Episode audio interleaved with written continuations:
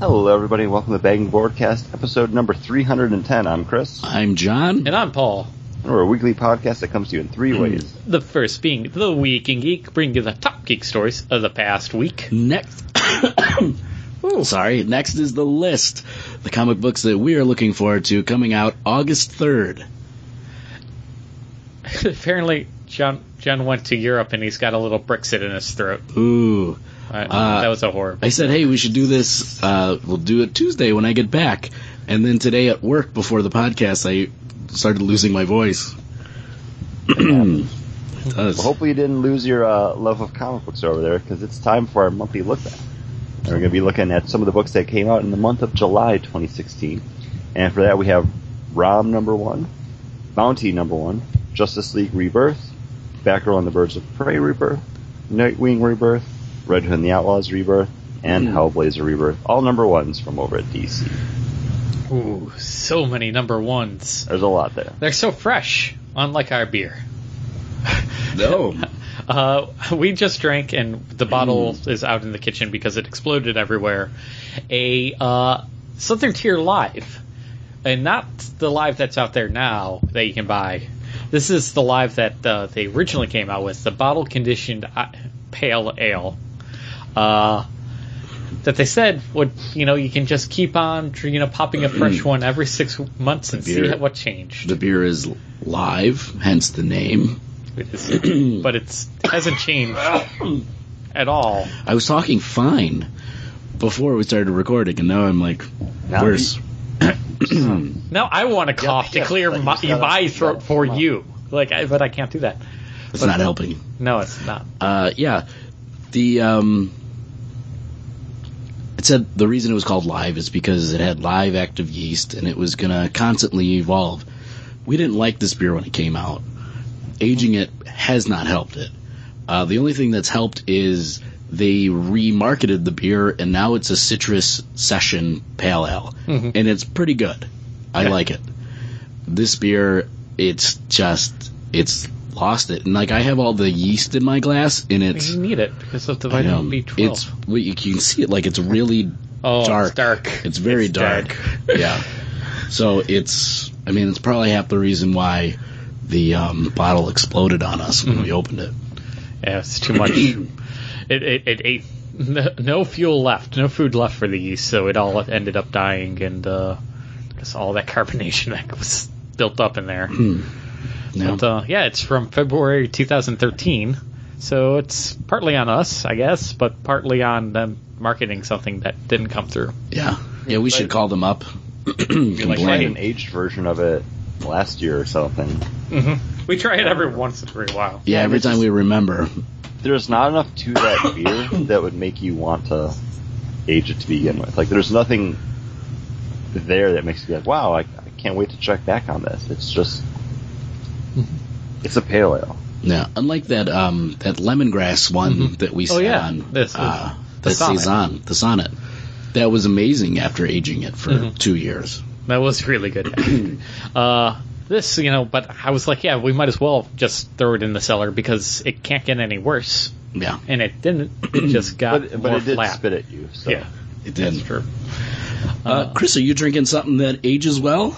Uh, I'm drinking some of that ages very well, and this is still a pretty recent bottle. This is from 2016, and this is Founders Kentucky Breakfast Stout, the KBS.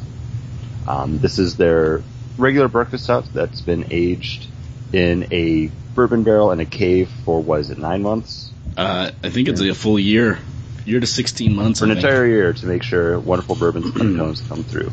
Um, this one, it's it's been out since what April, so it's a Yeah, it came out April first. Um, it hasn't really started to get to that mellow out phase yet. You still get a lot of like that dark, like rich malt up front, and then you get that nice bourbon coming in at the back end. Still really good. There's no bad time to really drink this beer. I feel, No, but yeah, I don't know. I, I have three bottles of it now oh, since John so lovingly tossed one my way when I was back in Buffalo because he has so much of it. He just doesn't care what he does. oh, I just it. throw it away willy nilly. He was, just, he was just pouring it down the drain actually when we were there. So John, you yeah, know, might as save one. You know how, how we could feel you know, how you feel about KBS. You know what what else we could feel about? What other beer we could feel that way about? The Voodoo Brewery release. Damn it! Every time we have it, I blame you a little bit more for not letting me just buy another package, another another there allotment. I just feel so guilty, and I'd feel guilty if we got it and we didn't like it. We've only had like what one thing out of that one one style. Two. two. We had the, well the stout and then the man bear pig twice. Okay. We could have more man bear pig. Could have. Chris, You Sorry. never know. having more ba- man bear pig would have been a good thing, right? That would have been a very good thing. It, it definitely made up for the uh, Labatt Blue light that we had earlier on in the day in that barn. Well- If you want to know what we're talking about, listen to episode number 309 if for some reason you haven't. It was really hot in that barn. Small thing. Well, yeah. You know what else is uh, hot? This news off the presses. Movie news? Yeah, let's. Uh, we don't have much news, so let's do a bracket buster live update, shall we? I, I wish. Let's. Yeah, let's do that. As I load up the numbers again because I wrote them down. You just uh, had 'em top open. list. I know, but then I move things around and I look at other Okay, you can move things Hey, around. We can fill a little bit of Hey, space. Jason Bourne uh, opened up this weekend. We filled up enough space. I'm sorry. Uh, With uh, opened up to fifty nine point two one million dollars, and that goes up uh, up against Warcraft, which only opened to a twenty four point two. So Jason Bourne just grokked Warcraft. Wow. Uh, I know I posted it up on our Facebook page, uh, but we haven't talked about it here on the show. Are you surprised that Star Trek Beyond did so well with uh, fifty nine point two million dollars as well? I thought it was. I thought it was going to do well. And I thought it was going to do well. Um, just based off of what people said about Into Darkness, I was surprised that this performed as well as it did. But I've heard really good things about it, as opposed to Into Darkness, which I still haven't seen. Um, and it's nobody's fault but my own. But after that one came out, everyone was basically just like, "Oh yeah, it was Khan." yeah, but it was okay. It wasn't bad. I didn't was okay. it. I think it's okay. I Yeah. thought I thought it could have been better. Mhm. And this one, I think now it. I didn't see it, but from what everyone said, it everything that they thought could have been better with Into Darkness, they fixed with this one. Uh, me and a friend, or because she hasn't been on the show, so Katie, uh, not wife Katie, friend Katie, uh, we went up to the Strong Museum and we played the heck out of a uh, Star Trek pinball machine where she randomly kicked my ass. Wow. Like each and every time. like I did not even get to a free ball play at all. And she was like, she just was wizard on that machine. Man, who knew Katie was good at Uh, pinball? I, I, we talked about it before, so I'm like, all right, fellow, fellow pinball person. I am not anywhere near the the uh, skilled enough to go to like join a pinball league, but man, I kind of wish that I had the I time think you and have the to be talent. skilled to join it. It could still just be something you do for fun. Yeah, Yeah. but I would get my butt kicked every time, and I'd be like, who cares? I don't understand. you understand you're not as good, but you would Yeah. get good. Yeah, maybe, but I don't have the time to dedicate it to it. Yeah. That's that's a good reason though. Mm-hmm. But I, I wish I did. I love playing pinball too, but yeah, I never like. It wasn't until I got older that I realized, oh, you got to do all these things to get more points Mm-hmm. and direct the ball this way and that and all that. Yeah. well, when I get multi-ball, I'm just like, nope, screw it. Just hit them. Hit it. Just hit them. Yeah. Hit them. Like when I, You when don't it's try just, to save one of the balls on the side and cradle it. I, well, I, mm-hmm. I do that if I'm like really want to line up a shot. I'll cradle a ball if I got, you know, if I'm multi, if I have multi-ball. But most of the time, it's just that frantic, like, nope, just get the, just keep on shooting and where, let the balls hit where they land. But I will often cradle a ball like when I'm trying to line up a shot and do everything. But man, I was just hitting the like, you know how sometimes on ramps they have those side bumpers Yeah. On that Star Trek machine, man, there, there was a side bumper that was just killing me each and every time. Like I'd hit the side bumper and it would go right down, right down the It chute. sucks. Like, And then "Ah." it always seems like you're always just, no matter how you hard you or how differently placed you hit the ball, it still just keeps going to that one section. well, it, it was you know, I was, I was aiming to get up that ramp because you know I needed to you know to complete whatever the the Yeah, thing was. expected. Yeah. and I, every time I was trying that, it was just I was just dying. But anyways, that was aside. But the Star Trek pinball. Because pinball we have no other news. was really good. It- you know, it's uh, now one of my favorites. Still Lord of the Rings, though. One of my favorite pinball. Oh, machines. Lord of the Rings Star Trek awesome was pinball it? game.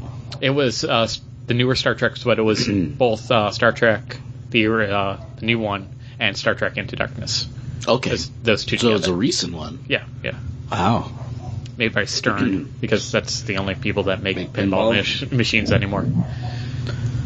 We played a pretty cool uh, 1992 like style X Men uh, pinball machine. Unfortunately, uh, it wasn't that well taken care of because one of the paddles kept on sticking. Uh, bummer. and you, so you know you're playing it, but it seemed pretty cool. Um, you know, for for what it was, I just hated that the pad, you know, the one paddle kept sticking. But uh, yeah, if you uh, if you you know don't live in the you know entertainment capital of world, uh, you know, the world like Orlando, Florida, and you want to have a good time uh, playing some, you know, in an arcade, in a learning like uh, theme park, the Strong Museum's pretty darn close. it's a good pretty museum. fun. Yeah, they have classic arcade games there too, Defender, all that, and uh, so it was pretty fun. We went there because the TARDIS was there. And then it was a bad TARDIS. Yeah, I thought it was like uh you know, the TARDIS, like they somehow wrangled the rights to, you know, get that to be shown, like a TARD, you know, like maybe something that was used in the show at one point. No, it was something that they threw together, and it was obvious they, they threw together. The windows weren't right at all; they were plastic. The uh, decal of the phone box, you know, the police call, you know, free call. It was just a printout sticker, and I'm like, ah, come, ah. So I was a little, little disheartened. But hey, at least you got to play all that pinball. Yeah, yeah, that that was the saving grace because I'm like, we drove, you know, over an hour to get here. Um, it would be a shame if we spent less than that time at this place. Yeah. Luckily, they had pinball, and that was fun. Twenty cents per play, though. I wish it was free. But Yeah. then again, I'm kind of glad it wasn't because then kids would just sit on the machines and just. Right. Yeah. Who's got a bunch of quarters? It was twenty cents per. You put a dollar in the change machine. They gave tokens. They gave you five tokens for a dollar. Nice. So I kept people moving off the machines, which was nice. Yeah. All right, guys. I'm sorry. That was a derailment of a. Uh, No, that's fine. But uh, hey, why don't we get into the list, the comic books that we are looking forward to coming out August third, two thousand sixteen. Because we all agree that I went to the most interesting place this week. yeah. Yeah, it was, it was definitely you. yeah, yeah. I, You won. nobody else here went any place interesting this week. No. No, no. nobody came. It went Nobody. Europe. Nobody bicycled through Berlin and Amsterdam and anything cool like Drank that. some cool beers. Nah, some awesome beers. Yeah. Uh, I didn't. I didn't do anything. all right. So uh, books that came out. Chris, uh, you worked hard. You worked you worked hard for your money. money. What are you spending your money on? That's where I was going for. Thank you. I, I could I, couldn't remember the line. I'm like, you worked hard for your you worked money? hard, and you just stopped and was like, "For the money." yeah, that's it. Like you worked hard for that cash. No, you worked hard for the money. Okay, I'm shut up. Uh, I'm I'm looking forward to a book that's spinning out of another book that we're going to talk about today, actually, in our July look back, and this is going to be Nightwing number two, part of the DC Rebirth movement. This is written by Tim Seeley with art by Javi Fernandez. um, it's the continuing of story of Dick Grayson back in the role of Nightwing, but now he's still working with the Parliament of the Owls, and this is the global version of the Court of Owls, for which he was basically born and bred for. Um, and also, hey, surprise, guess what? Kobra's also in this issue. You remember Cobra, right? Not the G.I. Joe group. Oh, I was thinking GI Joe Like, group. the DC. wait, Oh, the, with the K, Yeah. the Snake Eating Society. Yeah. the Who I Serpent completely Society. forgot Yeah. about until uh, got their HeroClix. Because they were basically just like that filler click that you would get for five points. They were an, our enemy of Checkmate in the uh, Greg Mm-hmm. Rucka series. So yeah, Nightwing number two. I'm uh I'm looking forward to this. I'm looking forward to talking about Nightwing Rebirth number one later on in the show. Me too, and I'm looking forward to that book as well. John, what book are you looking forward to this week? I'm looking forward to Guns of the Black Bat number one from Moonstone Comics. In 1938, Hitler and the Nazis have begun their plans to conquer the world. In the United States, a crime fighter known as the Black Bat encounters German spies exhibiting strange, unworldly powers. Have aliens infiltrated the Third Reich? And is that threat to mankind greater than imagined? Find out in Guns of the Black Bat number one. Yeah, I know you were trying to read that dramatically and everything. It's just you just sound so broken. Oh, thank you. Let's try not to cough the whole time. Paul, what are you looking forward to? Uh, I'm looking forward to Amanda Conner and uh, Jimmy Palmiotti, you know, writing uh, some more Harley Quinn. Number Mm. one. I'm going to see how it changed or how it will change after uh, this Hopefully whole not rebirth. much. It it doesn't look like it is. It does not look like it's changing at all because it's uh, Harley Quinn back on Coney Island, hanging out and uh, protecting her group from uh, what may be a zombie apocalypse or a So zombie it's outbreak. basically just a number one to have a new number one Yep. come out for Suicide Squad. Well, it's they have Suicide Squad Rebirth number one for that. I think this is Harley Quinn Rebirth just because they're re, you know they're doing all number ones. it's the same, yeah, it's the same series. Especially since it's a pretty young series to then give it like uh Yeah, because what you were like Yeah, the yeah, last yeah. issue was like 13 or yeah, something. yeah. So it's nah, yeah, but they've done it before with Harley Quinn, you know, mm-hmm. before too. Like this is one that they constantly give nu- number ones to. Yeah. Well, especially with like before they were changing the direction of the character. Mm-hmm. Um, unlike in like Batwoman when or Batgirl when they kind of changed that, they just kept the same number order. it's kind of the marveling of the book. Yeah, yeah, yeah. I think this is probably the closest to like a hmm. Marvel-y book that DC puts out. Yeah. And for sales, I don't know if that's a bad thing. No. I am not looking forward to this Halloween. oh, It's wow. going to be so many Jokers and so many bad Harlequins. It's going to be. I think it's going to be the year of the really bad Jokers and the really bad Harley Quinns. It's, we've had so many years of the bad Jokers, though. Can we Yeah. really stand another one? Yeah, I know it's going to be the return. Bad Jokers, The Return. Also part of the Christmas. yeah. Uh, let's talk about books that uh, we have read before and we'll read again during a dramatic reading, right? Mm, there you go. And now, a dramatic reading of The Sixth Gun, number 50, page 1, panel 3. Oh, bit of poison. And that was a dramatic reading of The Sixth Gun, number 50, page 1, panel 3. I was gonna try to stretch it out so you could have time to like recalibrate your voice because I, I could hear it building up to the cough, but it was such a short panel. I know. I always think it's funny to have that long thing and then a really short panel to read. Today, not. Well, then. You've talked a so lot. much. You've been talking a lot. Maybe you should take a drink and uh, try to, you know, coat your throat a little bit.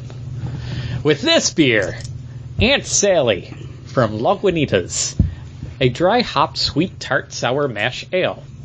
It's only seven or five point seven percent alcohol by volume, so uh, you know, it's uh not. qu- They call it a sour mash. It's tart, It has a little sour to it, but it's mostly tart. Yeah. And um, maybe you spoiled me on sours by like one of the first sours I ever had was like from what brewery? The, brewery. brewery. and it was so sour. I'm like, oh yeah, that's that's what I'm going to get when I order like a sour mash, right? No, you you get this kind of level of sour, which isn't bad. It's not bad. It's got a it's got It's a got good nice- amount of tart to it, a little bit of sweet. It's enjoyable. You could drink a couple of these without blowing your tongue out, you know, wrecking wrecking your mouth. It's it's pleasant. Mhm. It is enjoyable to drink. I probably couldn't drink two of these in a row, but I wouldn't mind having one of these at, you know, some point where I'm sitting down and having a drink. It's a good porch sipping beer for the summer. Yeah. Yeah, some people like lemonade.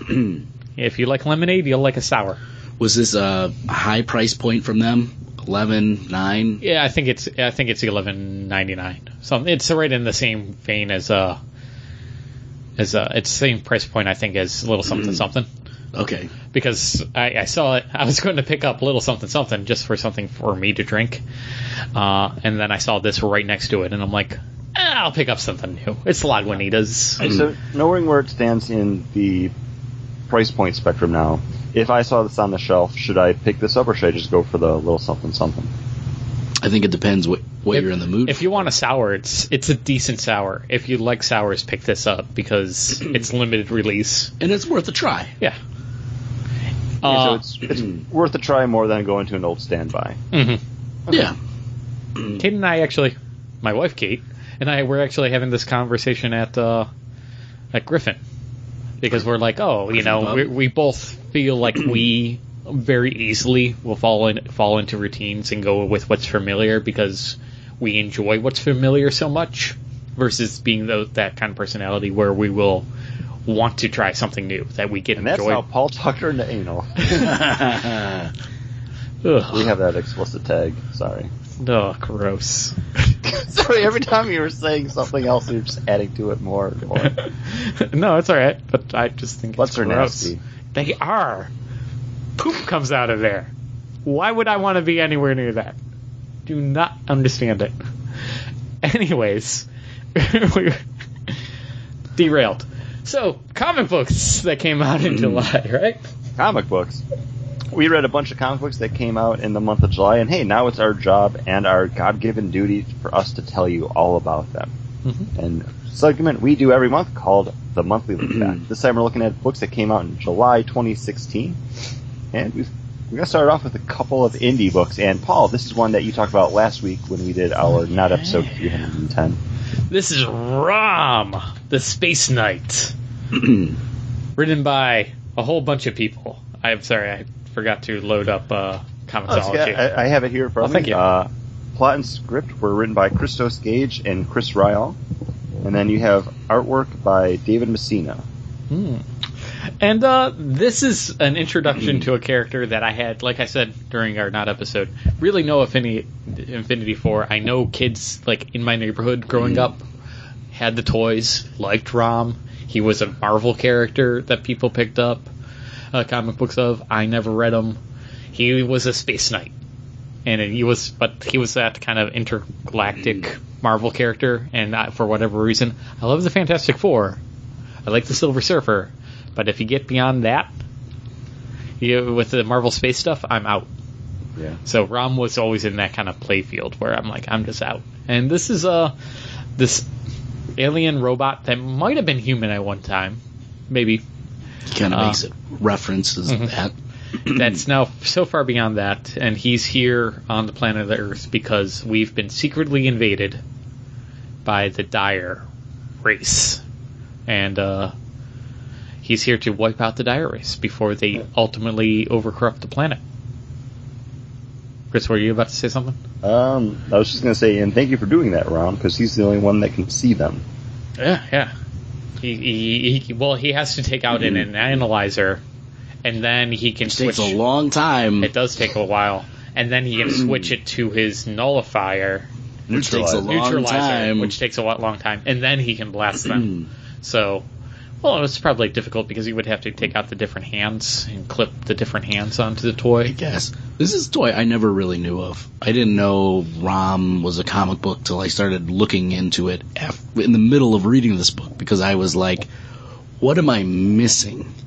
Um, if you know what Rom is from the past, you'll probably appreciate this book. I had no clue. I was a little out for this book. It just didn't catch me. Hmm. I, I think you hit it perfectly on the head when you're like, what is missing? And what you're missing is that feeling of liking Rom when you were a little kid, because I, I felt the exact same way. Like, I went into this with no, like hmm. Paul said, affinity for this character or this property, and I read it and I was like, okay, he's, he's a guy that's here to fight those things, but that's not an interesting enough story now, so they have to basically try to make you care about the other people around him to bring you in, Mm-hmm.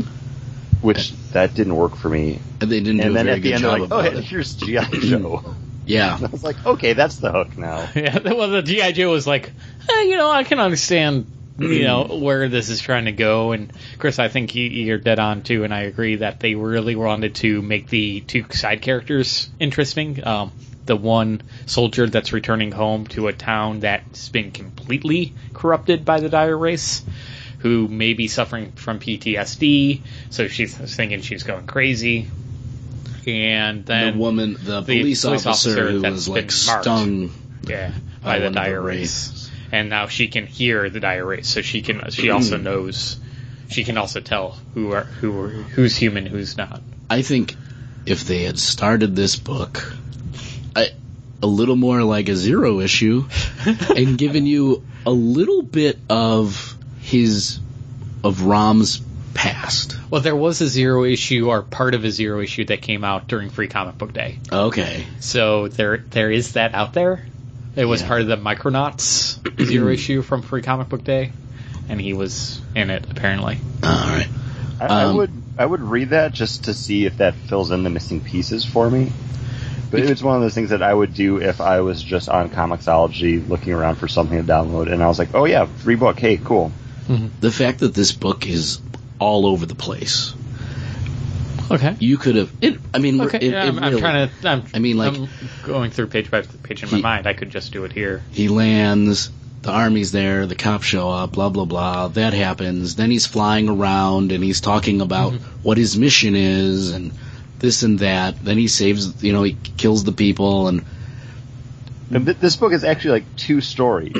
Yeah, because you have Earthfall Part Zero, the prelude with the cop, and then Earthfallen Part One. and both of them are basically the same story. Yeah. There's things mm-hmm. happening. He arrives, does his analyzer, does his neutralizer, flies off. I got really confused because at first I thought the story was over. And I'm glad, like I, I was like, man, that was really short. And then I flipped the page, and it's like, is it still going? Maybe that, or that's the part of uh, that free comic book day. I don't know. Maybe they reprinted it. Let me zoom in here. Because that's 15 pages worth of story at that point. Because I did the same thing. I thought it was over, and then I flipped and I was like, oh, there's there's a backup. And then I looked to see how many pages I had left, and there was 30 pages left in the book, and I was like, oh, okay. There's a bit more. That's yeah, yeah. Uh, I'm looking at the the uh, trademark page or the copyright for it. First printing July 2016. So no, this uh, But anyways, That's my for my point was the fact that this book is it's all over the place and they break it up the way they do. Give me four freaking panels about the history of Rom. Make me want to understand why you like this character. This is a character that you get as he's flying away with this woman with you know PST. He's, PTSD. he's flying away with her as she's trying to squirm, and then he's like, "Do not squirm in my arms. I will drop you, human. I used to be human, but that was many moons ago." Like it was like, I don't fucking care, robot. Put her down. Are you a robot? Uh, this is a book that I will save on my iPad just to have for dramatic reading. Honestly, like every panel in this could just be a fun panel to like, Uh, make someone yeah. read. But yeah, if they had done, if they had given me a history and then said like he's been chasing down these wraiths for so many years, he's gotten so far away from being human, but he still wants to protect the humans. Like I would have maybe connected a little bit more with this book, but I didn't connect with it. I'm not interested. I'm not interested in the Cullen Bunn Transformer GI Joe Rom crossover. Oh. That's going to be the big thing in September. IDW does that a lot, though. I remember they they've done I, uh, Transformer, Ghostbusters, GI Joe crossovers Yeah, before. I mean, yeah, they're just trying to make a buck. yeah, yeah. Uh, but yeah, I'm I'm not interested. I didn't think the the art was amazing in the book. I don't think it was the worst of the art that we've read this month. I think the art looks good. I think the mm-hmm. art's like actually the standout part of this book because I didn't care about what was actually happening in the book, but as I flipped through the pages, I was like, "This it looks good though." And I, I don't know if it's all, all in the coloring, but I I think it's I in the dig how coloring. clean and crisp it all is. The coloring, I think, makes it. It, it's a it's a solid looking book, and if oh I'm blanking out on the name, I said it before. David Messina, if he has done anything else, like I would I would take note of it now. He did a bunch of the Angel books also for IDW, um, which I didn't read those. He did Catwoman for five issues. He did a Doctor Who spin off book. Um, so he's done a lot of Did J.H. Williams do the cover? yeah. I think there was a bunch of different. Uh, there is a bunch of different variants for it. There was even a sketch cover that I complained about last episode. Um, yeah, I really did enjoy the art on this. I, I'm not as uh, disappointed in not knowing the background of Rom. Uh, at the one paragraph that I got in the very first page was enough for me. That he's a space knight. He's hunting dire wraiths. Uh, See, dire wraiths hate him most of all. It was something that I could just see on the back of an action figure. Like, Yep. Uh, I agree. It is definitely something that I would read on the back of an action figure, and it was enough. And I'm like, okay, I'm in. Oh, the dire wolves! I would the, The dire, Dire Wolves. The dire wraiths are uh, When's They're wolves Tyrion in sheep's Lannister going to Yeah. show up? they uh, they, they they look like us now. They're Cylons. Okay, cool. Oh my gosh! Did you guys realize there was a backup story for Yeah, GI Joe. the the Revelation Yeah. Take a Stand? I, I, I didn't read it because I- I, was just like, I'm already out of this book. I don't care. I I stopped at that. I didn't know there was more went on. yeah. That explains why the GI Joe would be teaming up with the Earth Defense Council. Mm, Anyways, they're they're crossing over all their lines. Mm-hmm. They they're crossing over Action Man, Micronauts, and Mask ooh. into this. So next book. yeah. Um, I like I liked it. I, I think it is. I didn't have any affinity for the character. I was in it just because I'm like, okay, cool. He's a he's a space knight. It's fine. it wasn't bad. It's just there was nothing there that made me want to keep reading it, let alone like read more. Yeah. The, just the uh, dire wraiths remind me a lot of the like the black from Swamp Thing, Animal Man back in the day. The corruption and it's suddenly hidden, and then all of a sudden it busts out and it's all gross. So, if you like that kind of action, you'll like Rom. There you go. There you go.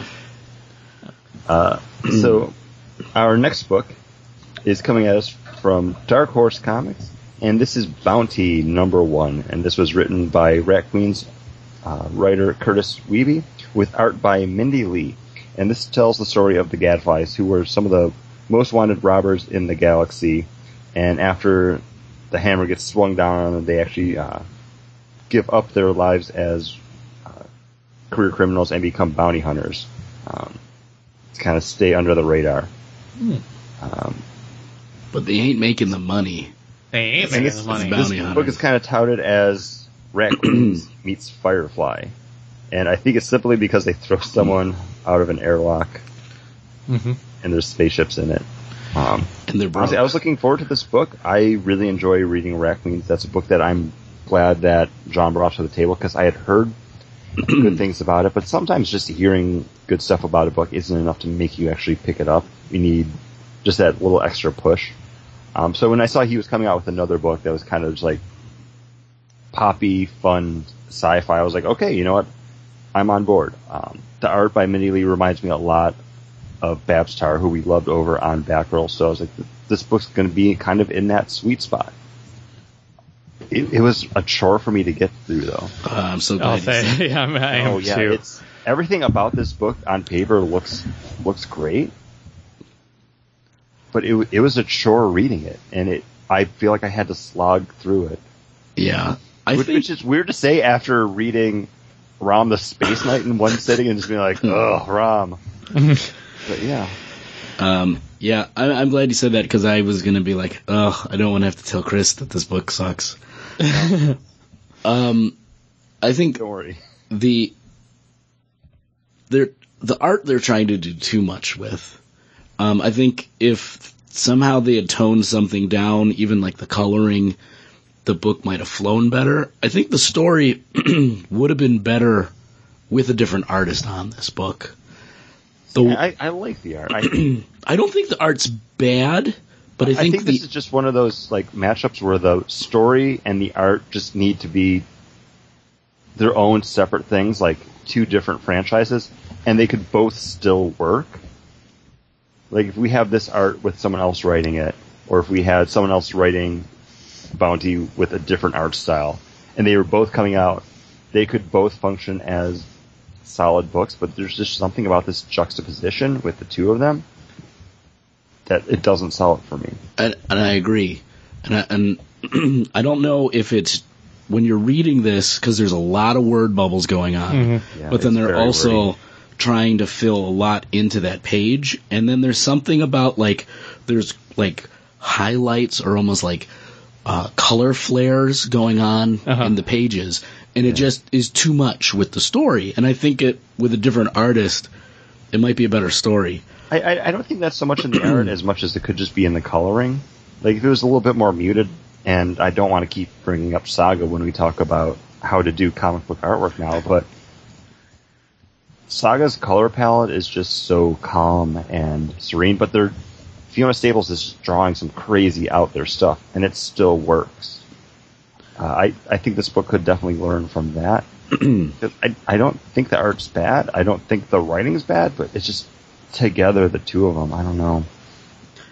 Um, and I think I would have been more interested in these, you know, most wanted criminals in the galaxy, them with their rise to being bounty hunters instead yeah, of kinda like jump into Yeah. it. instead of like 10 years later.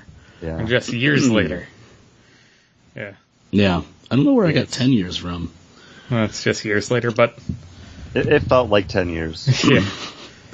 Um, I think I would have been more interested in them trying to restart their lives going straight.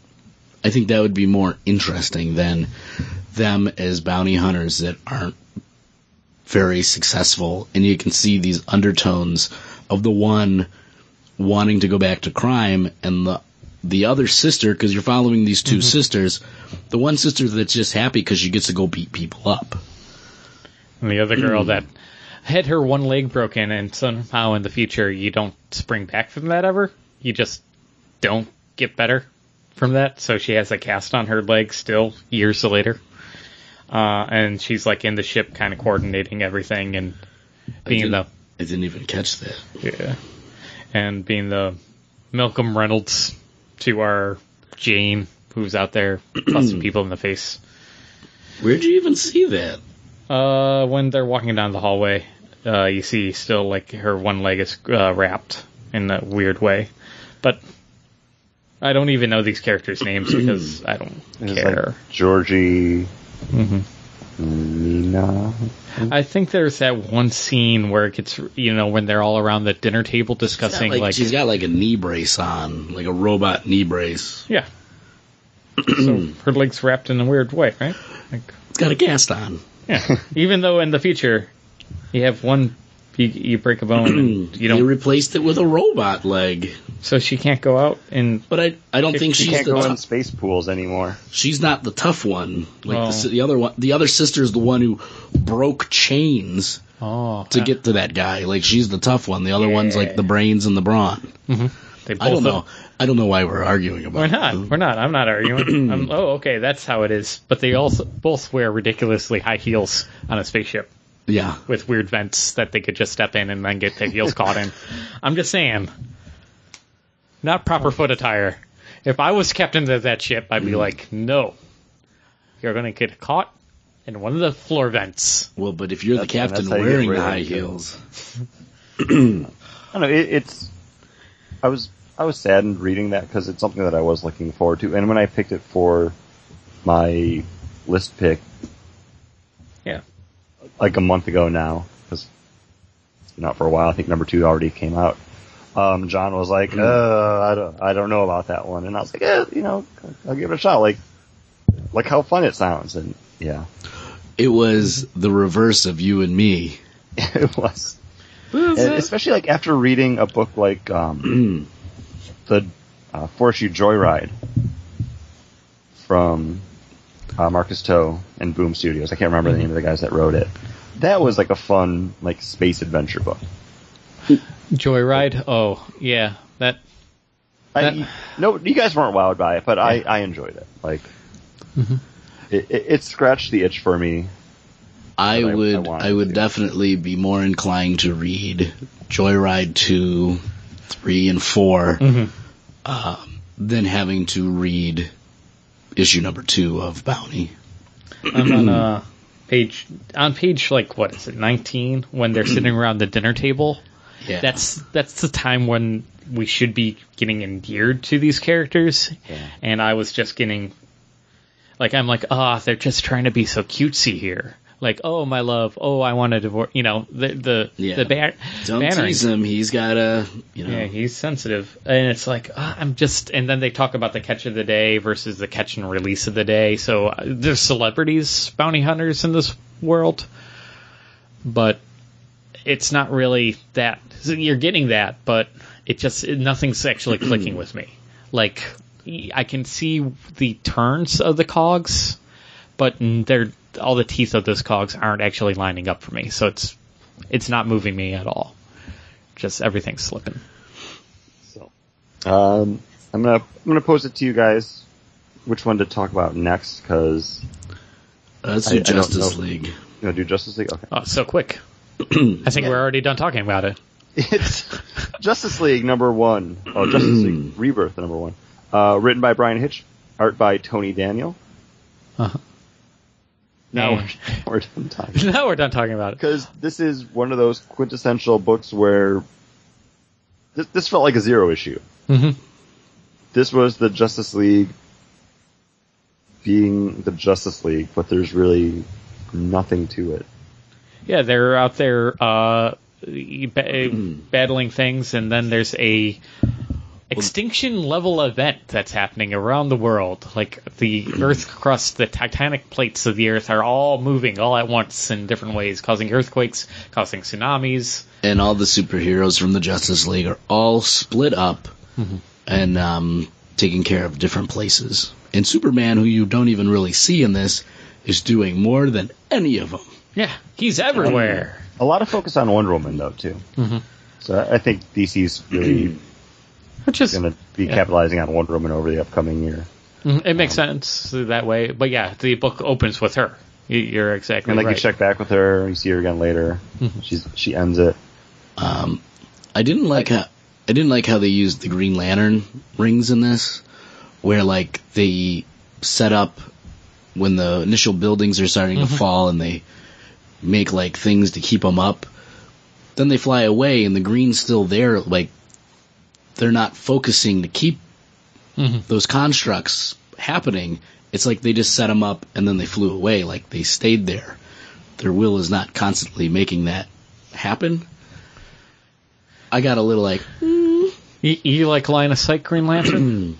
he needs line of sight. well, no, but I mean, he's got to be concentrating the whole time to create a whole construct to keep a city from falling down, and then they just fly away to go take care of a tsunami. Right. See that that doesn't bother me so much because It's a fucking comic book. it, it like Green Lantern stuff. It's all hibbity jibbity science stuff, anyways. Like the reason John Stewart was paralyzed for so long was because like the doubt in his own mind like manifested through the ring, which it kept him paralyzed, and then like he started walking around again using his ring to like fix his back. Like I, I think it's one of those things like they could be con- like focusing on it long enough as they're going to do the next thing because I mean they're basically just like I'm trying to Spacewalking. look at it. There, they are. it's basically just like green crystal holding the buildings together. It's not anything flashy. It's just it's there. Okay.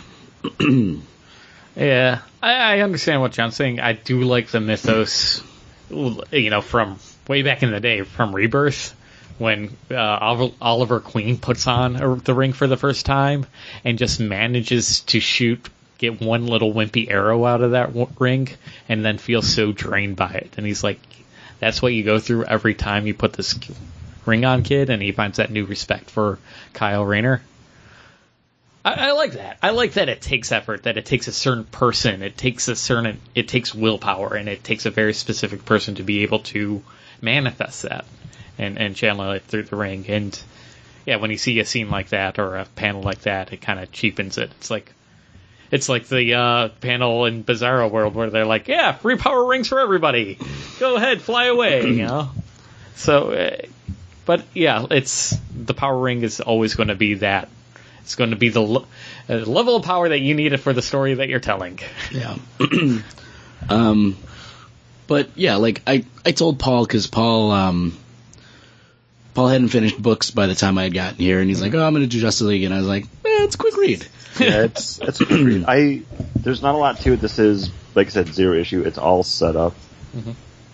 There's not a lot to it. Just For their the powers are shutting down. Something's coming for them, but as, Some- as Wonder Woman says, like they're they're ready. Like I, I say though, I I like the art. I think Tony Daniels proven himself. Like he can do like a big budget team book. Yeah, I don't know if it's something he could do like continuously, monthly, like for arcs upon arcs, but th- th- this book it looks like a Justice League book. It's big, over the top action. It, it looks great. I, I like the like two page flash panel. Like Are we hoping that the kindred are not zombies? Because I'm kind of over zombies. um, I know I just picked a book that said there's might be zombies in it, but um, I, I the Kindred. Any thoughts? because the kindred are all these dead people that are coming back no, and I saying, think it's "Oh, like an alien race yeah, um, that might have been trapped inside the Earth for blah blah blah or something. Um, no, I, when you had said this was Tony Daniel, I kind of went, well, "It is," because I did really enjoy the art in this book. I really like how he draws Wonder Woman too. Yeah. well, I mean, he did uh, Superman, Wonder Woman for a while, so I think he's got the he's got the practice with her.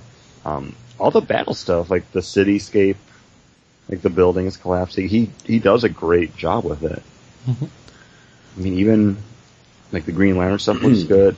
I mean, he's proven he can do Batman. But yeah, I I enjoyed the not- flash bit yeah, I, I didn't mind the artwork. It's with the water. Batman just shows up for a little bit, grabs a thing. Like, it's it's Yeah. a good looking book. It's just I I didn't need to spend two ninety nine to flip through and be like, okay, it's all set up. Um, it it doesn't ultimately to me it doesn't feel totally like zero issue. It's not. It feels like a start of an issue with everybody spread out with some greater thing that they're going to be a greater evil that they're going to be fighting. and Batman's on the case. He's going to find out. Yeah, I, everyone else is really working hard. He was just driving around. It's like I'm I'm looking for the real problem, guys. Guys, I found it. It's this big hive with bugs coming out of it, biting everybody in Gotham. Superman's like doing everything. Um, but also it doesn't seem like they trust that Superman because they know it's not their Superman. Yeah. I didn't I didn't find this book bad. No, I, I, didn't- I didn't find it bad, but I just I'm not a Justice League reader anymore. I, I think that's what really bothered me about it is because I every time they come out with a new Justice League book, I feel like I really should start caring about it. But when I read, I'm just like, okay, yeah. Yeah, I, I, I kind of got that way when I read the Earth. You know, I was just so turned off by Justice League from Re- uh, New Fifty Two, where it's like, hey, everybody's, I'm cool, Batman. I I got the light thing. Yeah. You, you're just a guy in a cape. What? I'm Aquaman. I wear a puka shell necklace. it's like, ugh. Ah. You? Yeah, I did. I didn't mind the Jim Lee, Geoff Johns stuff. Like that was probably the most Justice League issues I read since Infinite Crisis. Like, yeah. like I- that batch of Justice League things. I enjoyed it, and then it really it showed itself that, and it even like made itself self aware of the Justice League are really just around to do big things, and if you can't have a big thing every issue. then What's the point? Mhm. Unless you have really amazing storytelling, like um, from Identity Crisis. Yeah, that, well, uh, that's because it was the falling apart of the Justice League. It yeah, was, but I you mean, like in that you had an issue of just two characters trapped in a building, and it mm-hmm. was But see, that was- Red. Those issues were so much more character driven Yeah. yeah, that it wasn't like that big budget. Like, okay, like what huge threat are we facing now? It was so. It was basically like the Justice League or Justice League Unlimited cartoon, where Yeah. you didn't have your Trinity and like the rest of the Big Seven in there. It was just the schlub characters that like Vixen, Red Arrow, like Red Tornado. Like Yeah. it was the people that you shouldn't care about that individually, let alone as a team. But And that's what I think I'd like in a The Justice Brad- League book is Yeah. the character driven stuff versus the action stuff. Mhm. Um, and I think that's where I've I've fallen on this in the team books, and that's like the most uh, I ever read of Teen Titans was Geoff Johns' Teen Titans because it was character driven with those characters, yeah, and I think that's a book like that. Justice mm-hmm. Society is the same thing. Yeah. And, well, Justice Society's always been about those characters and, And- not the big threats. Yeah, and I think that's to me what I need in a team book. Yeah. And that's why, you know, even reading this, I liked it, but I was like, meh, I'm not gonna pick up issue one. You've heard it here first. John wants mm-hmm. more pancake breakfasts from his Justice League. I do. I love that they brought in lawn chairs eventually because there wasn't enough chairs around the Justice Society table that they started using like chairs from like they're Other- you know other the rooms. icon chairs the chairs with the characters symbols they ran out of those and they you know when people would become new members they would just bring in like we're sitting on lawn chairs it was amazing and then they would go to the fire hall and cook a pancake breakfast Uh, they go to the dentist together and watch Stargirl get her braces off. It was amazing. Such a good run. So miss that book. um, but if you're interested in a, a big budget, action packed team book, I'd say pick this up. I, I mean, it definitely feels like a zero. It, I mean, it in a way, Chris, I can see where you're saying like a zero issue. It is set up. it's it's so much set up, and it's a big, it's an easy read, um, but you're you are only paying two ninety nine, and you have, I mean, it's a nice looking book. Yeah. it's it's a great looking book. I think the art is worth the two ninety nine. Uh, you know, on that alone, just you know, it's. I think it was that well done. Where even if it was if it was a silent issue with that kind of with that level of art, you know, it wouldn't be that story, of course. But Yeah. if there was, I would. I wouldn't have been like, oh, I paid two ninety nine for this. I would be like, all right, cool. Like, if the story was different, but I had that level of art, I would have been like, okay, two ninety nine for that. Versus what we, the art that we get in uh, Batgirl and the Birds Yeah, of Prey, another another team book that I wasn't that impressed by the art on it. I was This is the one that I kind of want to talk about next because it's the one that I'm most conflicted about. okay. Oh, good because it was another team book, so that's why I segued. Yeah, and this is written by Julie and Shawna Benson with art by Claire Roe.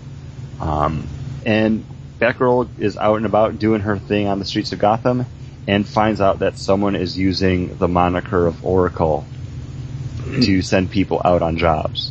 And she recruits her friend Dinah Lance to uh, go into this and find out what's actually happening.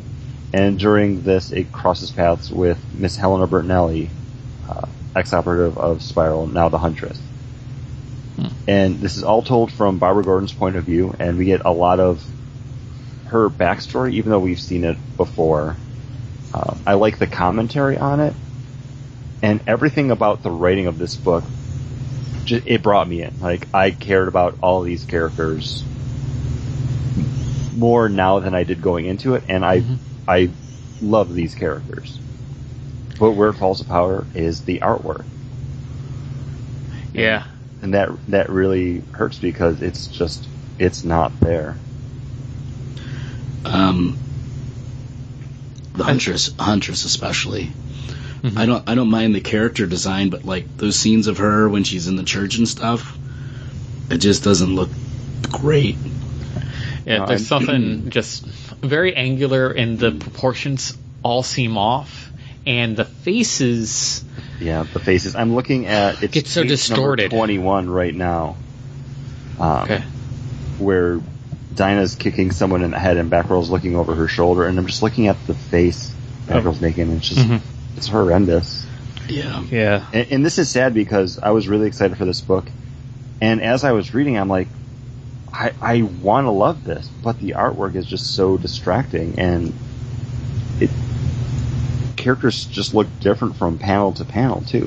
hmm That was my biggest thing, and then It's not consistent. uh, some of the like even on the third page like when batgirl is like punching somebody in the stomach and she's like hunched over weirdly it's just Oh, like like Oh, yeah. I, I don't see anybody you know in her Go to page 11, panel 3, uh, because that is the worst. uh, Hold on. okay well for the you guys who are not following along at home and this audio Go, Yeah. go to page 11, It's- because she's got like i don't It have looks like she's got the um, it's Batgirl sitting in front of a computer and she's touching her the monitor for some reason. It's like maybe it- she's like adjusting the monitor. It looks like she's got the Groucho Marx glasses with the big fake nose on it, Yeah. but she's also got like the fake eyes on on it. like it's so bad It's like those weird holographic eyes that you would see. yeah, with a big fake I- nose. Do have to ask about the writing though like who's picking up this book that hasn't that doesn't know who batgirl is that doesn't know the backstory of batgirl But being this is i know it's a number the the zero issue for this. right It's a number one, and I think it does do a good streamlining of who Barbara, Dinah, and Helena are in the new new Fifty Two. I don't I don't even know Mhm. what we're calling it, the Rebirth universe. Um, where they came from originally, where they wound up, and where they are now. I think it's it's a good way of looking at all that, um, especially because it's. I didn't read too much of Batgirl in the new 52, but it seemed like that whole Oracle thing was kind of, eh, it happened, but we don't really talk about it because we don't know how to make it fit into. Yeah, Batman only being around for five years, which was I- the stupidest thing ever. I'm glad that they didn't just wipe all that completely from from history. Like I'm glad it's here. I'm glad it's it still matters. Mhm. And just the part where she's talking about uh, the Joker's attack on her, where she's like, with everything that happened that day, what I remember most is the shirt. It was a loud shirt, and also she cannot eat marshmallows anymore. And like, like those moments so, sold this book for me, and it just, I hate the fact that the artwork brought me down so much on it. The the one thing too is I feel like it should have been broken up into three characters because you have Barbara, the reason she's trying to put the team to- together, mm-hmm. and then she goes finds Canary, and you're still getting everything from Barbara's point Yeah. of view, but then you have the Helena side where oh, you're yeah. finding her point of view. So I think it could have been broken up better where the Black Canary starts talking like, "Oh, we used to work together. She's mm-hmm. found me," and then work from there Yeah. with it. Um, because it would have been interesting to have the three characters' point of views Yeah. in here. And the the only response I had is that this book is called Batgirl and the Birds of Prey, mm-hmm. and not the Birds of Prey. But you're right. Why why would they give us Helena's Batgirl? You know, inner monologue. But then again, how how could they tell the story without giving us her internal monologue to understand her character motivations? Especially since Barbara Gordon, Batgirl, hasn't I- had any But then you, relationship you with I, this I, I'm, I, ha- I kind of want to jump in because what we're seeing here is the crisscrossing of two stories. It's Barbara Gordon's and Helena Bertinelli. Canary's just along for the ride. Right. Okay. Yeah. Like Dinah got picked up by Barbara because this matters to her. Like they're using her name, and that's that's why this is important. And by proxy, Oracle is uh, Dinah Lance as well. Like it's it's who they were. So as much as like Dinah's a part of the team, I feel like she's a side character, kind of in her own story, while Helena is doing her own thing that just kind of puts them in line in the same place. but it would I like Yeah. to I- me I, I agree. I think the story works to how it well how it's written. But again, I'd like to get I'd like to have Black Canary have some part in it versus just like she's just muscle. Mm-hmm. Yeah. She's I- just kicking a guy in the head. Well, Batgirl's back is turned. I don't know what kind of characterization they want for Black Canary right now. Because of this whole, like, oh, she joined a punk rock band, you know, but right now, now she's not part of that. Like, it's kind of murky. I think they're just trying to tie in the previous Black Uh-huh. Canary story because So- the character we get in Green Arrow is a more mature character. Yeah, so that's what I'm saying. I don't know if DC editorial knows what they want to do with Black Canary yet. But I think you're going to get two different Black Canaries. It's like how you get two different Harley Quinns. You get the Harley Quinn that's in Harley Quinn, and you get the Harley Quinn that's in Suicide Squad. She's, yeah. You know, you're going to have the one that's going to be the love interest for Green Arrow, and then you're going to have the one that's the hard ass, tough as Misfit. nails Mhm. misfit.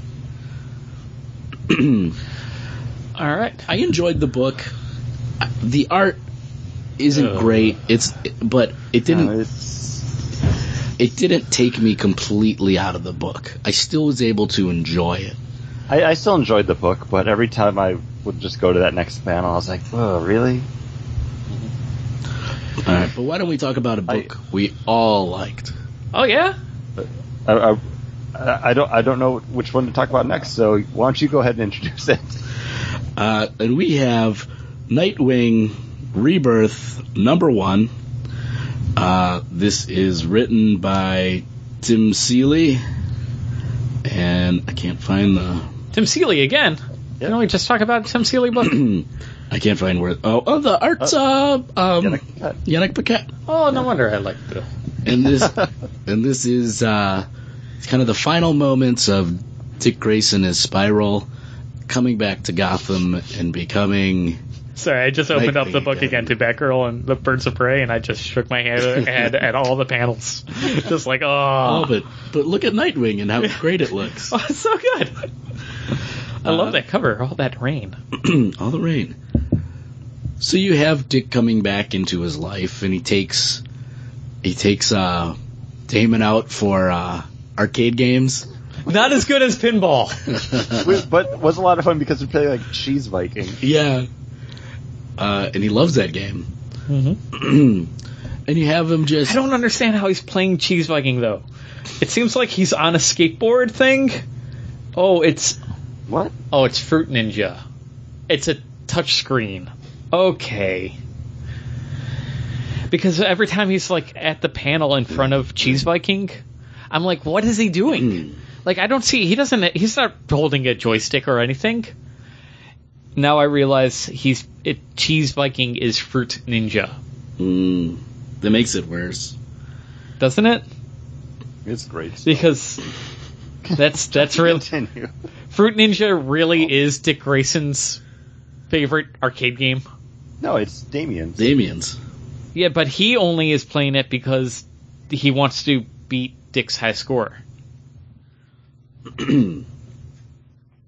oh no, no, you're right. That's because I thought uh, Dick Grayson said, "Hey, this is your favorite game, right?" That's it, Dick Grayson says it, not Damian. Okay. But this is My kind bad. of like um, it's just rounding up the last two years of Wait, we're not talking about the arcade anymore. no Okay.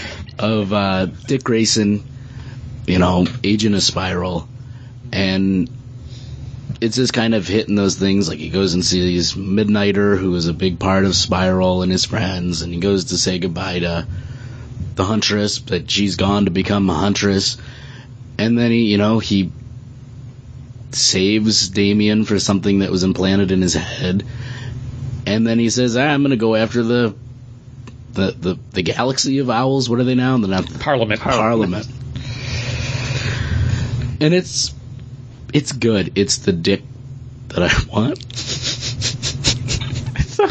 I'm sorry. No, it's Childish not laugh. wrong. He's not wrong. Uh, it has fun to it. It has Dick Dick Grayson didn't belong as a super spy. It was a great concept, but the character doesn't work in that frame. It works in this frame. It mhm. works I, I felt like I was still reading Dick Grayson, but it just didn't feel right. Yeah, I, I think Midnighter sums it up best. I'm still looking. Oh, here it is. Now go back to being a superhero. You're too nice for work, spy work. You know, Yeah. that's exactly my feeling every time I read the Dick Grayson book. I'm like, because even in the Dick Grayson book, hmm. he's talking about how he doesn't like being a spy, and I'm like, I don't like you being a spy. Just quit this job. just editorial. Just fix it. Just quit hmm. this. It's like so you know living with somebody that comes home complaining about the job constantly, and it's like, just quit. Put your resume out there. Find something else, bud.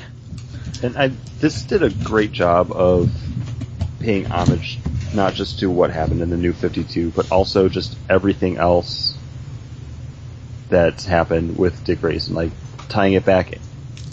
Oh, sorry, my computer's chiming on me. Even tying it back into where the name Nightwing came. Mm-hmm. And I like how they brought that up at the beginning, and then they circle back to it at the end. And this this book just works so well that I that I'm glad I get to read Nightwing again. And that's why it was my pick for the list this week because, man, it's great to have Nightwing back. Mm-hmm. It is. Do you think they're actually tying back? No, he said that he heard stories from Superman. This does not mean that Superman and Jimmy Olsen actually dressed up like Flamebird and Nightwing at one point, right? They're not reintroducing that into the this new new D fifty two. Not necessarily, but I mean those were like prevalent figures in Kryptonian history, so we know at least Superman told him about that. Which But Superman we, though? but we do, but that's the thing now. We do have that Superman back, Uh huh. so who knows? That's right, but it wouldn't have been this Jimmy Olsen that he dressed up. Ah, It would have been a stupid. different Jimmy Olsen. So Now my eye hurts like I got a bomb behind it. Ugh. I, I really enjoyed this book. Um, it was probably my favorite from the month. No, no, I, I think it was a lot. It is everything that I wanted to have happen with Grayson since since Grayson is now getting set back. It's like, Yeah. hey, we're bringing that fen- favorite menu item back onto your at your favorite restaurant. Uh, Hey, the McRibs back. Uh, guess what? 14th anniversary is back from Ithaca. 14th anniversary. What? Oh, you're saying it's like that? Yeah. It's not that. It is. See how back. excited Like, you just were? hopes. I know. I gotcha. That that's what this book was. Why'd you do that? Chris, you kind of want to punch him in the trunk right now, don't you? really do. Can you do it for me? I will later. I owe you. That's No, you got me last time with the kitty cat. Oh, No, I was good. I chose to me withdraw again. myself from No. that game. All right. Oh, sorry. But yeah, Nightwing. Uh, probably my favorite book. Yeah, yeah, it's definitely deserving. And another book coming out of the Bat family is Red Hood and the Outlaws, Rebirth number one. And this is written by Scott Lobdell, and I don't know who did the art. Chris? Uh, the art was by Dexter Soy, Mm. which I know I've seen his name on things before. I just don't remember what. But seeing this book made me be like, why haven't we had Dexter Soy doing a Red Hood like book all along? It it works incredibly well. Um, he he worked on Age of Ultron, uh, Army of Two comic book, Batman Beyond, Army of Two, you guys love that game. um, Captain Marvel. Like he's done, he's done some stuff, but it's not like the stuff that we're going for. and this is definitely a zero issue, and you start with Yeah.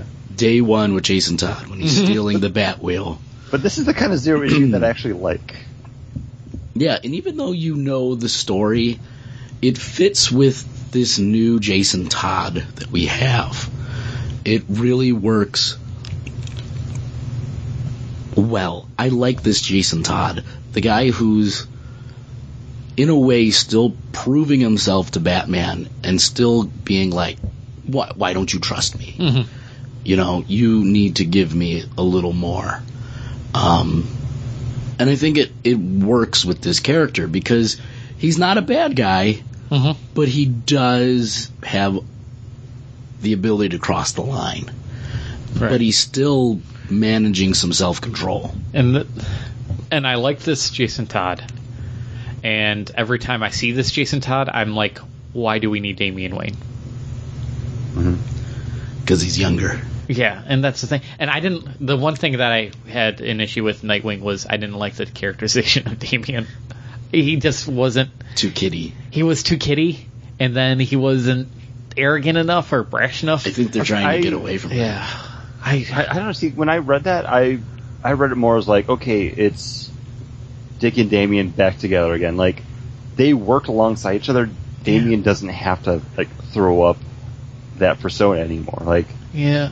they, they, they were in the streets together. Like he he can be like the kid to him again. And he he's not trying to prove himself too much to Dick because they've been Mm-hmm. They were together. Batman and Robin. and he has the ability to kind of let that wall down and be a kid. Because even when he's being a kid, he's still like, "Aha! I will be, kid. I will Yeah. be the most successful at this ever." Yeah, yeah, yeah. and that's what I think was kind of missing from that is that his his idea of fun is kind of sociopathic, you know, from back in the like Grant Morrison, and I think that was the best characterization between him and it was that Batman and Robin run. And every time, and I feel like it was trying that, and it just wasn't there, just wasn't quite it. And it, I found myself kind of getting a little annoyed until and I kind of forgot about it until you brought up everything you were talking about with Jason Todd here, and I'm like, yeah, that's that's Damian Wayne. Why do we have Damian? ah, I don't know. It's like one of those every time they reset the universe and, and they're both around. It's kind of like I don't. They they seem like they're Yeah, kind of there. I hear you. Um, but this is probably my favorite version, and I enjoyed most of the beginning parts of Red Hood and the Outlaws. Um, it started getting away from Scott Lobdell. I did I- not. I- James Tynion, when he took over, I didn't really like it. When they restarted it again with just um, Jason and uh, Red Arrow, Roy Harper. Roy Harper. I wasn't loving it. I kind of like this version that they're right. He's writing right now of this. the way I came out of this was thinking that, wow, after writing Jason Todd for four years, Scott Lobdell's finally got it down. Like he's he's learned the character in and out. Like he's got a handle on him enough now that he can tell this kind of story, which it takes place like fifty percent in the past, fifty percent in the present. And while they really kind of marquee this book as being the new Dark Trinity with Red Hood, Artemis, and Bizarro, th- they're not even in this book at all. So as I got further into it, I was just kind of like, oh, so like the outlaws aren't actually going to be in this book at all. It's just Red Hood and the. I didn't mind it, and now I'm kind of worried about when I actually do read the real number one that I might not enjoy it as much as I liked this book. I I can definitely see that. I think they really. I don't think he needs a team with him anymore. I No. think they've set up this character enough that it could just be Red Hood. Red Hood, the not so good good guy, infiltrating the Black Masks organization. Okay, yeah, that sounds like a cool book. And that thing where like, hey guys, that's a story by the way too. Um, with this issue, but that moment where he tells Batman to say to say, "Listen, I'm going to do this because no one else can, and I can put a stop to it." And Batman saying, "Like, if you go, you know, if you go overboard, if you kill anyone, I'll take you down." And he's just like, "You still don't trust me," you know?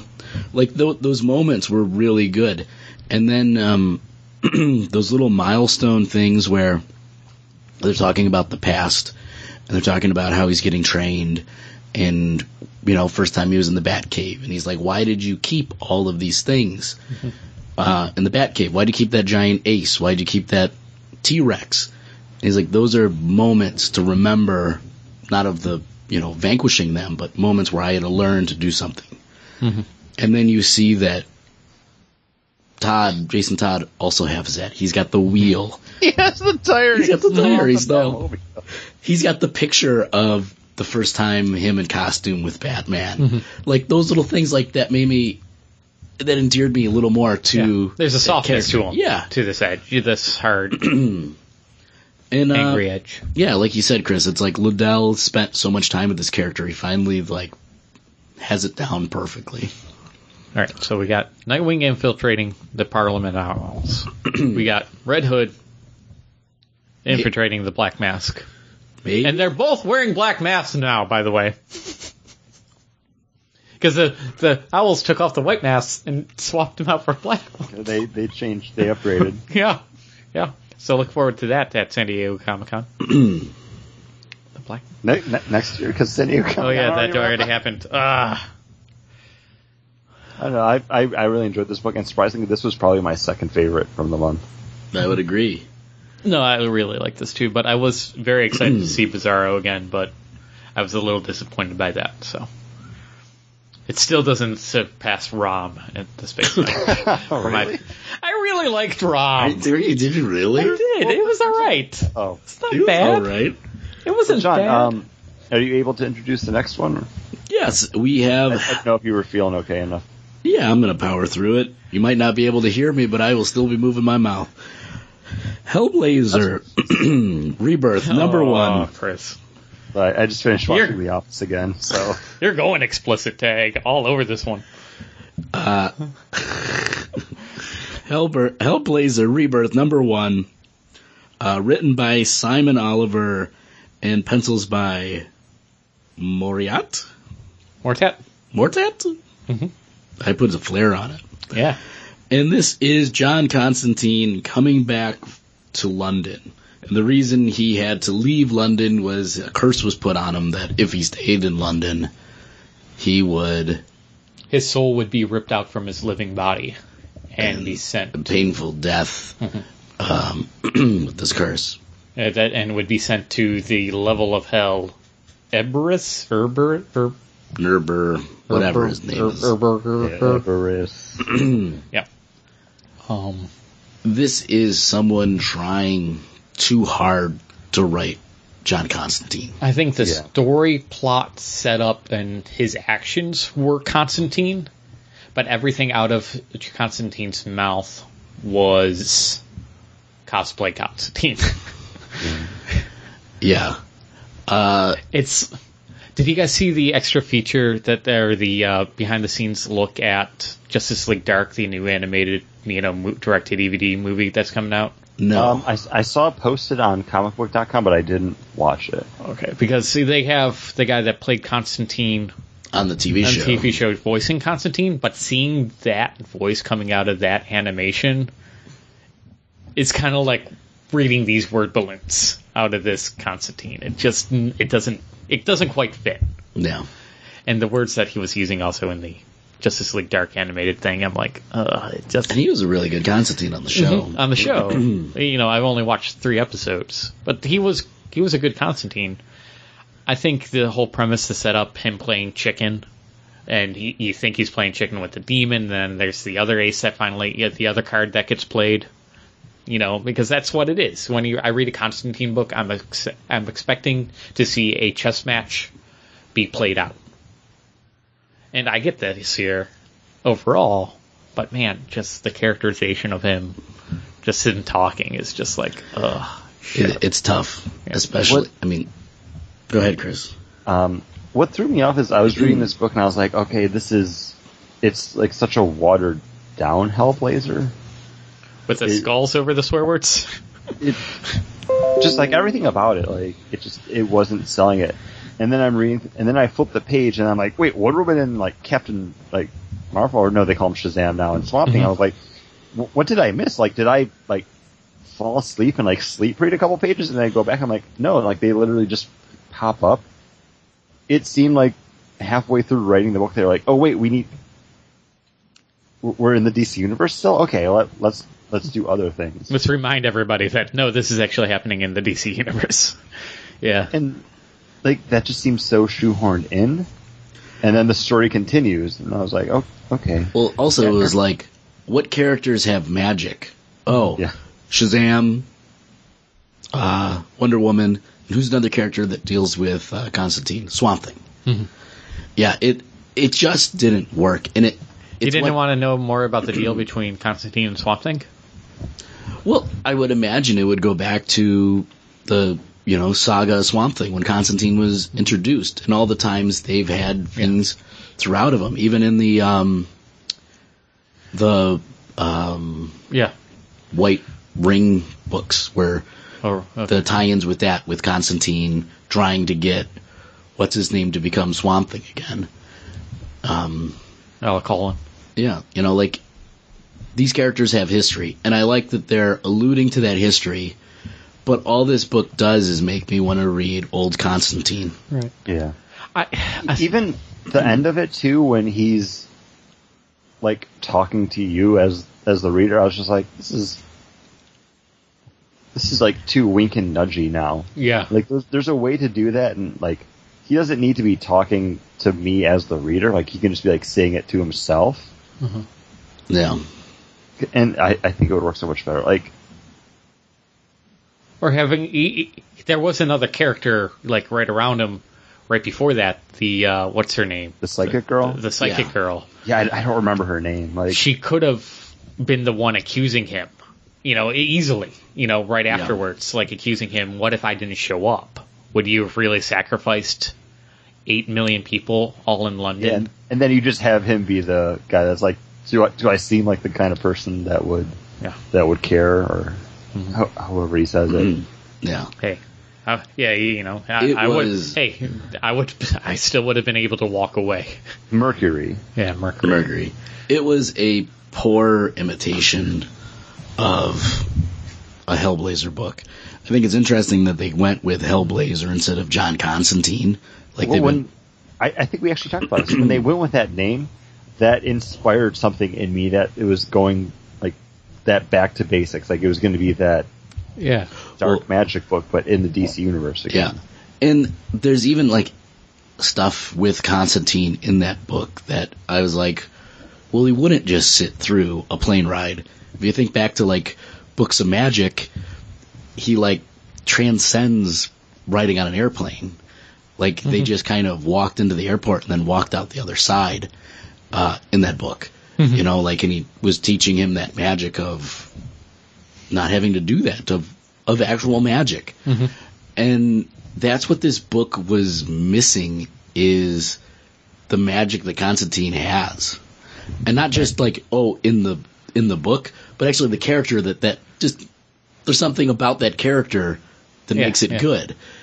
They haven't been able to do that. Not since Jeff Lemire's Justice League Dark. Mm-hmm. It's the last time that I've liked Constantine. Before that was Brian Azzarello's run on Constantine. Mm-hmm. Yeah, this is definitely a con man who has some magical talents that uses magic as part of his cons, Yeah. not not a magical force, not a magical guy, a, a, powerful magician that ha- can play a con. Yeah, It's a Or con man that just plays. or just a scoundrel who has Yeah. magic.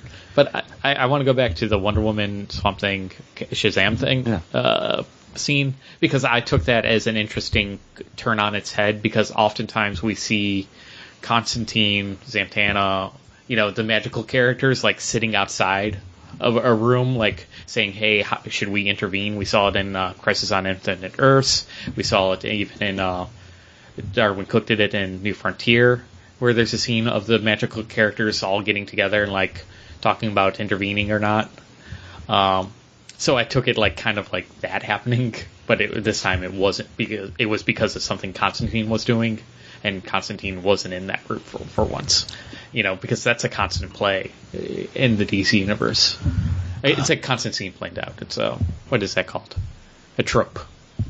I can Uh, see that. DC Yeah. trope, and I liked that. It was kind of. It, I took it. That's what I took like- it as, and that's like why it it worked for me. Um, what this book made me think was, as we said before, like that Red Hood book. He doesn't need the outlaws. This Constantine book, I kind of feel like he almost kind of needs a team, and not like the big The heavy Justice hitters of the Justice League Dark, but give me like Detective Chimp and Ragman and you mm-hmm. know Blue Devil or some of those more schlubby magical guys that kind of keep him a little more on the straight and narrow, but he still exploits them in some ways. Mm-hmm. Like I think that would be a more interesting Hellblazer John Constantine book than what we just got. Mm-hmm. Yeah, this this wasn't that interesting. I if it, I I like the overall story of it though. I I did, and I'm I feel like I'm defending books that you guys didn't like as much, and I wasn't as It's much a into weird, books. it's a weird thing. It's like when you were like, I really liked Rom. That was my favorite book. It probably might have been, you know, overall, just because it was it was something that I haven't read before, and We've read books like that before. Yeah. It's nothing new except he's a big silver robot. yeah, I want to. All right. so Rom Rom character. dramatic readings are the new Night Force dramatic readings for Paul. That's what we've learned. Hey, I did not like Night Force though, but Well, it was something different, something you hadn't read before. I can get behind. Yeah, but this was done better. You know, I find, found the two side characters, the two companions, for this guy from outer space that travels through space. Oh, you're and talking time about Rom now? Yeah, I found them at least you know uh, a little interest, more interesting than you two did. So I don't know. I don't. Maybe it's just like being inside the bubble. As soon as I saw them pop up, I was like, "This is how they're trying to make me care about reading this book." Oh yeah, I I, I got that too because they're the human element. They're the ones that It, it, it was just, it was so apparent that I was like, I, I can't like. Things are going to be explained to them as the reader. Yeah. Do Yeah. do we want to do power rankings? Do Why don't, why don't we do one's worthy of it? um, top three Yeah. out of the Okay. six? We reviewed six books. Top three out of those. Paul, we know your number one is Let's- let's Rom. Rom. Paul first. We can talk about Rom. Rom. Uh, then I would go number two. I would go uh, Red Hood and the Outlaws, and then uh, number three Justice League just for the art. Wow. I, I liked it. I, you know, and it, I'm not interested in the Kindred. I, I think that I don't care about the villains, but I kind of wish it was a silent issue. That's the thing with like Justice League. You never really care about the villains.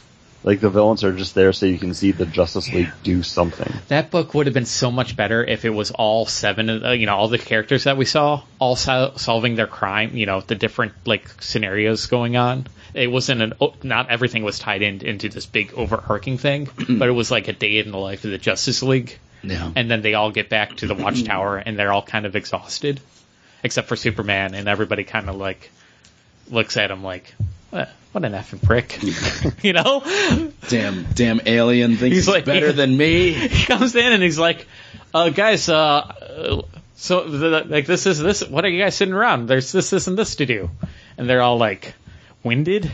they're like, what the hell, you know? And they're you know, I And that's why you put it as your number three. yeah, that would have been a that would have been a fun, Uh, more John, fun story. you and I are going to have the same the same lineup, so I'll let you go first. Uh, I'm I'm I've- I'm going all three Bat Family books. Nightwing Okay. number one, Red Hood number two, and uh, Birds of Prey. The art was not great, Mm-hmm. but it definitely I definitely enjoyed the story. I, I will echo that. Um, like I thought, Nightwing, Red Hood, and then uh, Batgirl and the Birds of Prey. I, th- I think Batgirl's got enough to it that I'm going to stay interested in it. Yeah, I think Paul just remembered we did Nightwing. No, no, What did no. you do? The reason of Nightwing, Nightwing would probably be number four, and it's only because of Damian. The characterization of Damian and then Damian still being around. It's like, it's my pity party. It's my, I'm not going to like it because I don't like it. You know, You, you had this moment like when I made I said my list and you were oh, like, you know, I want back because he, I can't believe you're still rewarding the horrible art from Batgirl and and the the Birds of Prey. Like, We're not rewarding the art. no, definitely the art. that's what detracted the book from being my like number two. Mm-hmm. But here's the thing: is number four would definitely be Justice League, and then the rest of those I- books. Number four would be Justice League. My number five would probably be Hellblazer. And and then like the last two I, I don't know. True. I would have to Yeah. read Bounty again because I haven't Uh, really picked it up. But Mine would be the same because then I think it would go Rom and then Bounty. I I would probably say Rom next and then Bounty. Yeah. last. So we're we're picture perfect. We're the exact same. Th- at least I just don't have that that hook for Rom. Like Yeah. there was nothing wrong, there was nothing bad about it. I just I'm not into it. No. It, the book confused me because I thought it ended after 15 pages, and then I find out there's another GI Joe story. Uh, uh, uh, That hook at the end is amazing. John, pretty much the book did end after 15 pages. They just made you read those 15 pages again in 30. oh man, But And the hook at on. the end where it's the GI Joe showing up, I am so in. when I flipped to that page and I was like, "Is that Roadblock and Scarlet?" the same thing. I, I went back to the page before. They say Yo Joe, and I'm like, it is. It is Roadblock and Scarlet. But I just had to make I was in. sure. I was in. yeah. So they're working with the bad guys. They're clone, Yeah, they, they they're- yeah, that's they they're clone wraiths. So then Roadblock and Scarlet are dead.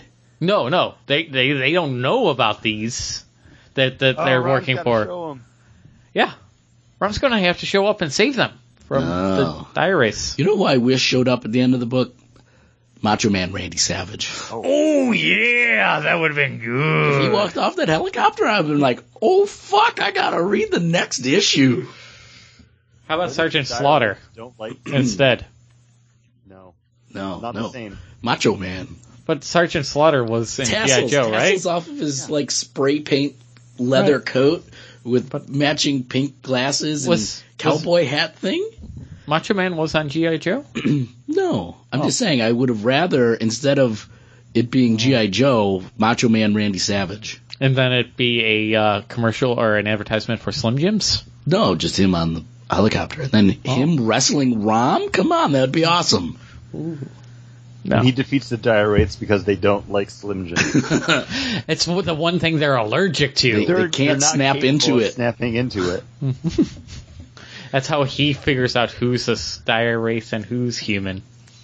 kind of like that episode of Tiny Toon Adventures where all the robots were eating broc- broccoli. You know the one. Chopping broccoli. All right, we've been doing this for an hour and a half. John, you need to drink some tea and get the hell out of my house before you get me sick. Yeah. Hot toddy. yeah. Daddy. Uh, Honestly, like whenever I had a sore throat before, whiskey just bam.